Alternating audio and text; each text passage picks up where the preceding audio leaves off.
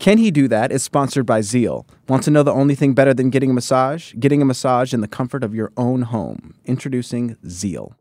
The people in the FBI are incredible. I would bet if you took a poll in the FBI, I would win that poll by more than anybody's ever won a poll. But the top people were horrible. You look at what happened. They were plotting against my election. Probably has never happened like that in terms of uh, intelligence, in terms of anything else. Right. But they were actually plotting against my election. The headline right now. Is on Thursday afternoon, the Department of Justice's Inspector General released a 500 page report. The report tries to declare definitively, once and for all, what the Justice Department and the FBI did right and did wrong while investigating Hillary Clinton's emails.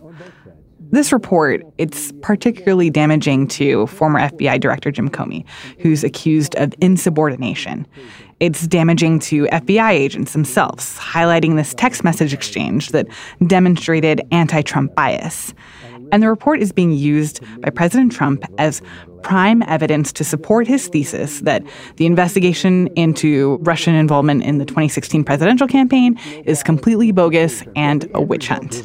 It was wrong. I mean, there was total bias. I mean, when you look at Peter Strzok and what he said about me, when you look at Comey, all his moves. So I guess. So, you know, there is a lot in these 500 pages. I'm Martine Powers, and this is Can He Do That?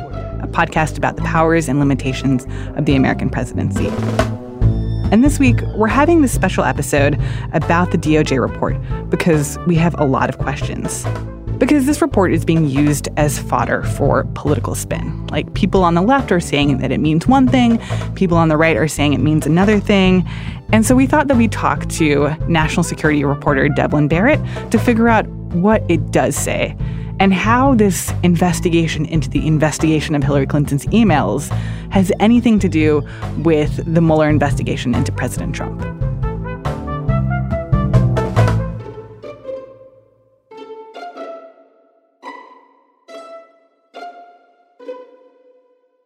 What does this report say? Have you read all 500 pages?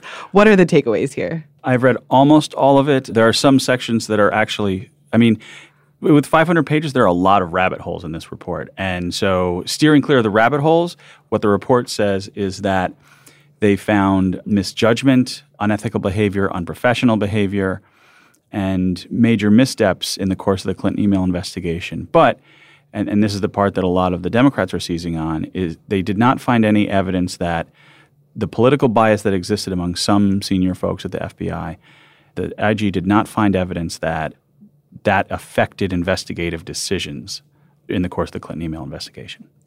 So, this whole thing is about the investigation into Hillary Clinton's emails, whether or not she used her own private email account to conduct state business. And at what point did the investigation into that go under review from the Inspector General? So, the Inspector General announced in January of 2017 that he was going to start investigating a bunch of the questions raised in the course of the, uh, the FBI's handling of the Clinton email investigation. So this investigation has been going on for about a year and a half. And they've already come out with other findings, and they've, you know, other people have gotten in trouble and, and had consequences for things the inspector general has found. But this is really the big megillah report off of the Clinton email case. The major new revelation in the report is internal FBI text that was only found about a month ago, which is amazing considering this investigation has been going on for a year and a half. And what that text was was a conversation between two people, a senior FBI lawyer and the one-time lead agent on both the Clinton email case and the Russia investigation, a guy named Pete Strzok. And the senior lawyer asked him, "He's not going to win, right? Right?" And Pete Strzok replied, no, we'll stop him. He, in, in reference to President Trump. Meaning, right, in reference or to at President that time, Trump. candidate Trump. Candidate Trump, exactly. And that text really goes to a lot of what the argument about the FBI has been over the over the recent months, which is the president keeps asserting that the FBI is essentially out to get him, that they were biased against him during the campaign, and they're biased against him now that he's in the White House. And so the president and his supporters keep pointing to texts like that to say, see, we're not making this up. This is a very real thing. They hate us and they're trying to stop us. And how does Jim Comey fit into all of this? You know, obviously we've heard a lot about this decision that he made in terms of raising up new issues with the email investigation and like where does the IG's report come down on that? It's very critical of Jim Comey and the decisions he made as FBI director on the Clinton email case. They basically call his decisions extraordinary and insubordinate. And that's pretty harsh language, and there's a lot of ways in which they break down the different decisions that Comey makes but they fault him for announcing on July 5th of 2016 on his own that there would be no charges against Hillary Clinton in the case. They say he basically took the authority away from the Attorney General and the Deputy Attorney General. And they fault him again very harshly for his decision to send a letter to Congress 11 days before the election saying that they were reopening the Clinton email investigation to look at a new set of emails that had been found. So then it would seem like there is evidence on both sides of Jim Comey taking actions that were potentially detrimental to Hillary Clinton, but also these senior FBI officials who are texting about how they don't want President Trump to be president. Right. So like where how do we square that? Like how are we supposed to interpret this? There's a lot of different ways to break that down. The way I explain it to people is most of what Comey did in 2016, the public decisions he made cut against Clinton and cut against Clinton in some cases very sharply. For example, the letter to Congress 11 days before the election.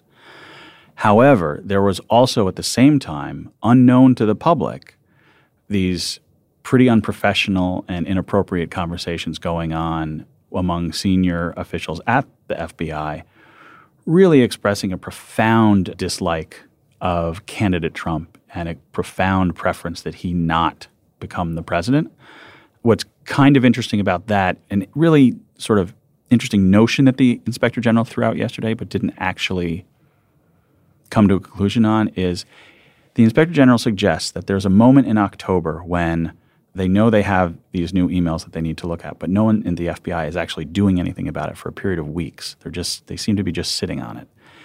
And the inspector general suggests that may be, be in part because Pete Strzok is so focused on hunting the Russia question and trying to get evidence about any possible communications or conspiracy between Russia and Trump associates that he's not actually focused or thinking that much about the Clinton email case anymore. And that's an interesting way of viewing this dichotomy within the FBI that the Bureau is taking actions that clearly hurt Clinton, but at the same time, there is an intense focus on candidate Trump that is underground and not seen by the outside world by and large. And look, it's a 500 page report.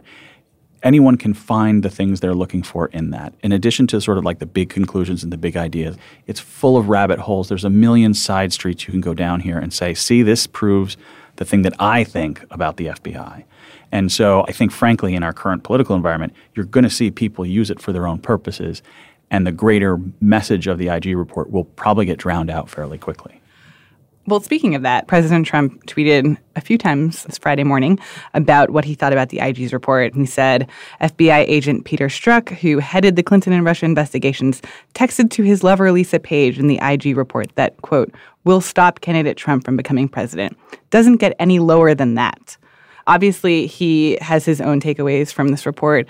Do you think that this will be effective in terms of bolstering President Trump's argument that the FBI can't be trusted and that they're not a reliable investigative agency. I think it's a lousy legal argument, but he's not making a legal argument. He's making a political argument. I think one of the things that sort of ties folks in knots when Giuliani talks, his lawyer, or when the president talks is a lot of people will quickly react and say, well, that's not what the facts are. That's not what the law is. If you think about what the president is engaged in, he is under investigation if that investigation ever goes into any kind of courtroom setting or anything, as far as the president goes, that courtroom is Congress. So the potential jurors for the president are not lawyers, they're not jurors in a courtroom, they are members of Congress. So they have come up with basically a political strategy to deal with the potential jurors that might someday have to pass judgment in some fashion on the president. And in that sense, I think it's a pretty smart strategy, and I think it's a pretty effective strategy, and I think the poll suggests it's an effective strategy. I wouldn't necessarily call it a legal strategy because I don't think that would last very long in a regular federal courtroom. But the president, by and large, doesn't have to worry about a regular federal courtroom for his interests. And so I think that's the game that's that's being played, um, and I think it's fairly savvy in its way. But look, we're in a polarized country. Some important significant percentage of Republicans hear what the president says and finds that compelling and convincing, and some important, significant percentage of Democrats hear it and think it's nuts and, and it drives them crazy. I don't know that the dial is going to move much in that sense. Have the reactions from members of Congress fallen pretty squarely along political lines? I mean, has this convinced anyone in one direction or another of whether or not to trust the FBI? Yes. One of the great joys of covering the Inspector General report is that a lot of politicians have already decided what they think about the Inspector General report before having read the Inspector General report. So that's not particularly surprising. I think that was to be expected. But as we go forward, I think what's going to happen is both sides are going to have chapters of ammunition now to say, oh, well, if you throw this piece of the report at me, I'm going to throw that piece of the report at you. I expect that to be the sort of the back and forth for a while.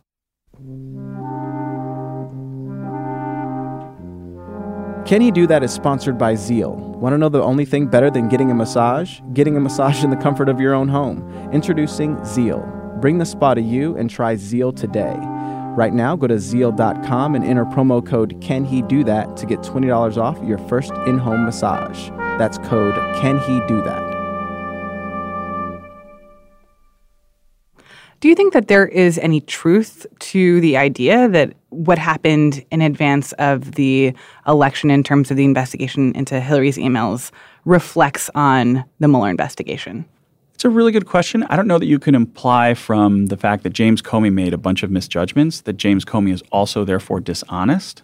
What's sort of interesting about Comey's situation now is that he pretty quickly, once the, administ- the Trump administration began, he pretty quickly moved from being an investigator to being a witness. And so now that, that while there's certainly lots of arguments about his credibility, and certainly if he made all these missteps as described by the inspector general, I have no doubt Republicans will use that to attack his credibility. But I also think that there is a meaningful difference between Comey's decisions in the Clinton case and what Comey wrote down happened in his conversations. And so, will Mueller or other prosecutors or other investigators being able to draw that distinction out and make it meaningful in whatever setting that this eventually comes to be argued in? That remains to be seen. But I do think that it's not as simple as saying, well, if Comey screwed up the Clinton email investigation, therefore you can't believe him about the president. I think it's a little more complicated than that, and I think those battles will still be fought. I do think one of the things that's sort of striking to me in the reaction to the report is that people who work in politics read the report and basically viewed it as okay, who is the FBI mean to? Which politician got hurt most by the FBI? And in that measure, what you see is a lot of reaction saying, you know what? Most of what the FBI did here harmed Clinton. And whatever biases they have against Trump, it didn't actually harm his electoral chances. So, from a lot of political folks, you hear talk about, you know, this really isn't that bad, and maybe too much was made of this all along the line. I think you get a significantly different reaction from people who are law enforcement officials because so, for example, if the only standard is, well, Trump's, you know, sort of conspiracy theory accusations turned out not to be true, from the FBI and the Justice Department's point of view, that's a pretty low standard. If there wasn't a giant cabal, everything's good, is not how I think most law enforcement officials would view this report. I think most law enforcement officials view this report and think, oh, this is terrible. You've got people engaged in all sorts of protocol breaking, policy breaking, just deciding to do stuff on their own in contradiction of decades of what's accepted as common wisdom of the Justice Department and the FBI. And what's described to law enforcement officials reads like kind of a disaster. This is embarrassing for them as, as an agency and these are these are professional law enforcement officials with the power to break down your door, to tap your phones, and in many instances they seem to be behaving pretty petulantly and pretty much in their own self-interest. That's jarring and upsetting to a lot of folks. But it's again, if you go back to the political lens, you look at this and say, oh, well, you know, whatever biases they had, their actions actually cut the other way. Their actions actually cut against Clinton more than Trump during the campaign. So it's fine. And I think that disconnect is another way in which this report is going to be viewed in political terms far, far differently than it's viewed inside the Justice Department and inside the FBI. So when you think about the people who are kind of treating this politically, Rudy Giuliani was on TV saying that he thinks that this is evidence that Mueller should be fired or suspended or punished in some way. Is that actually going to happen? Is there any chance that this is going to prompt some type of action against Mueller? I think there's almost no chance that Mueller pays some sort of disciplinary price for what the Inspector General's report has found. For one thing, I don't believe Mueller's really appears in the Inspector General report in any way because that's not what they looked at. It's obvious that Rudy Giuliani and President Trump have decided to use this report. And they, they've said this long before the report was out. They said that whatever the findings are, they will show that the Russia investigation is bogus. Well, okay, that's their political argument, but that doesn't actually make much legal or bureaucratic sense within the government. So I think it's a perfectly effective political strategy to take, which is to try and further discredit the Russia investigation with this inspector general's report. That's been their strategy for months. But I don't think that has any real world consequence inside the Justice Department where Mueller works or inside the FBI that is uh, carrying out Mueller's orders. And, you know, what's a little shocking and jarring to think about is the inspector general is now going to work one on a new report about suspected leaks within the FBI always a fun topic for reporters, and is already working on another investigation that's going to be a rather mammoth effort on how the FBI handled the Russia investigation. So, if the inspector general is going to be starting this new report about how they handled the Russia investigation, but the Russia investigation is ongoing, how is that going to work? Very poorly, perhaps. It's not how it's normally done. I think there's so much political pressure on the Justice Department and the FBI that they can't flat out refuse to have such an investigation until they finish their work. But I do think that the IG is pursuing it. They're going to start collecting, we know they already have started collecting evidence. But I do think there are certain things they will hold off on looking at until Mueller is further along and, and Mueller has reached some conclusions or wrapped up some avenues. I do think they have to wait for some things to finish before they look at everything obviously this has started to get extremely complicated where you have one investigation to Hillary's emails and then you have the investigation into the investigation and you have another investigation to Russia and then an investigation into that. Is this is this normal? Like how I'm even I'm thinking back to maybe uh, the Clinton impeachment, right? Like sure. was there an as much stuff around the actual nature of the investigations themselves in that situation? It is and it isn't. The way I usually describe it is this is a pattern that has repeated itself before, but we've never seen the stakes this high and we've never seen this set of players this personally involved, by which I mean the president, people immediately around the president. And so if you want to, one of the enduring political strategies of the government now in Washington is if you're in trouble from an investigation, you should immediately start attacking the investigators and insist that someone investigate the investigators. That is not just a DC tactic, that is an old school defense lawyer tactic in any court in the country. But it's amazing to watch play out in real time when it's about the president, when it's basically different parts of the government in sort of open conflict with each other. Like the relationship between the White House and the FBI right now is mind boggling to me because I have not, I've been covering this stuff for 20 ish years, and there have always been some degree of tensions. And certainly, as you mentioned, the Clinton impeachment time period was a period when there was a lot of tension between the White House and the FBI, and the FBI director really didn't speak to the president. But now you've got, I think, something far more intense and with far more bigger potential repercussions, which is that the president has decided the FBI is out to get him and is trying to stop that.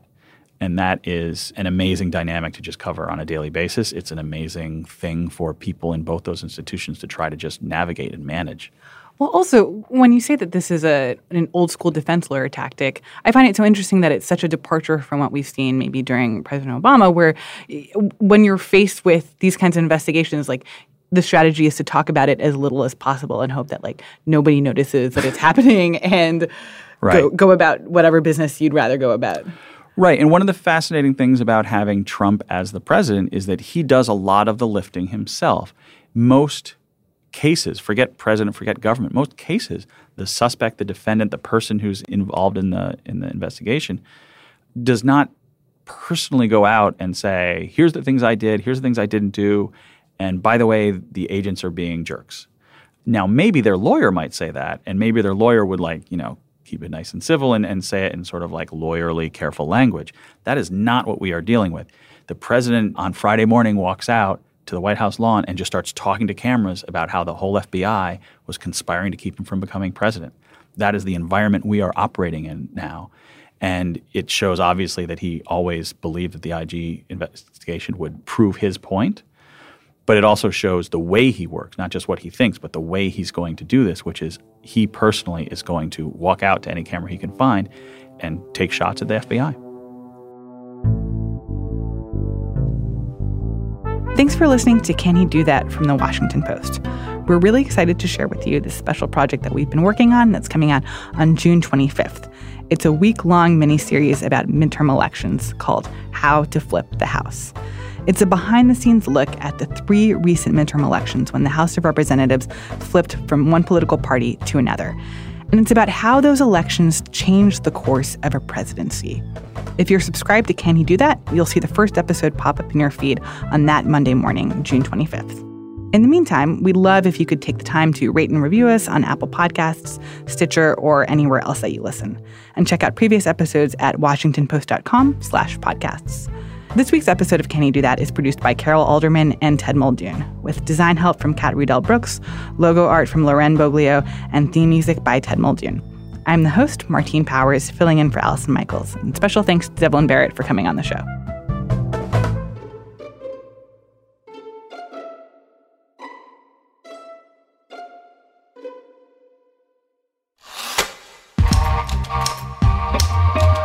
If you like Can He Do That?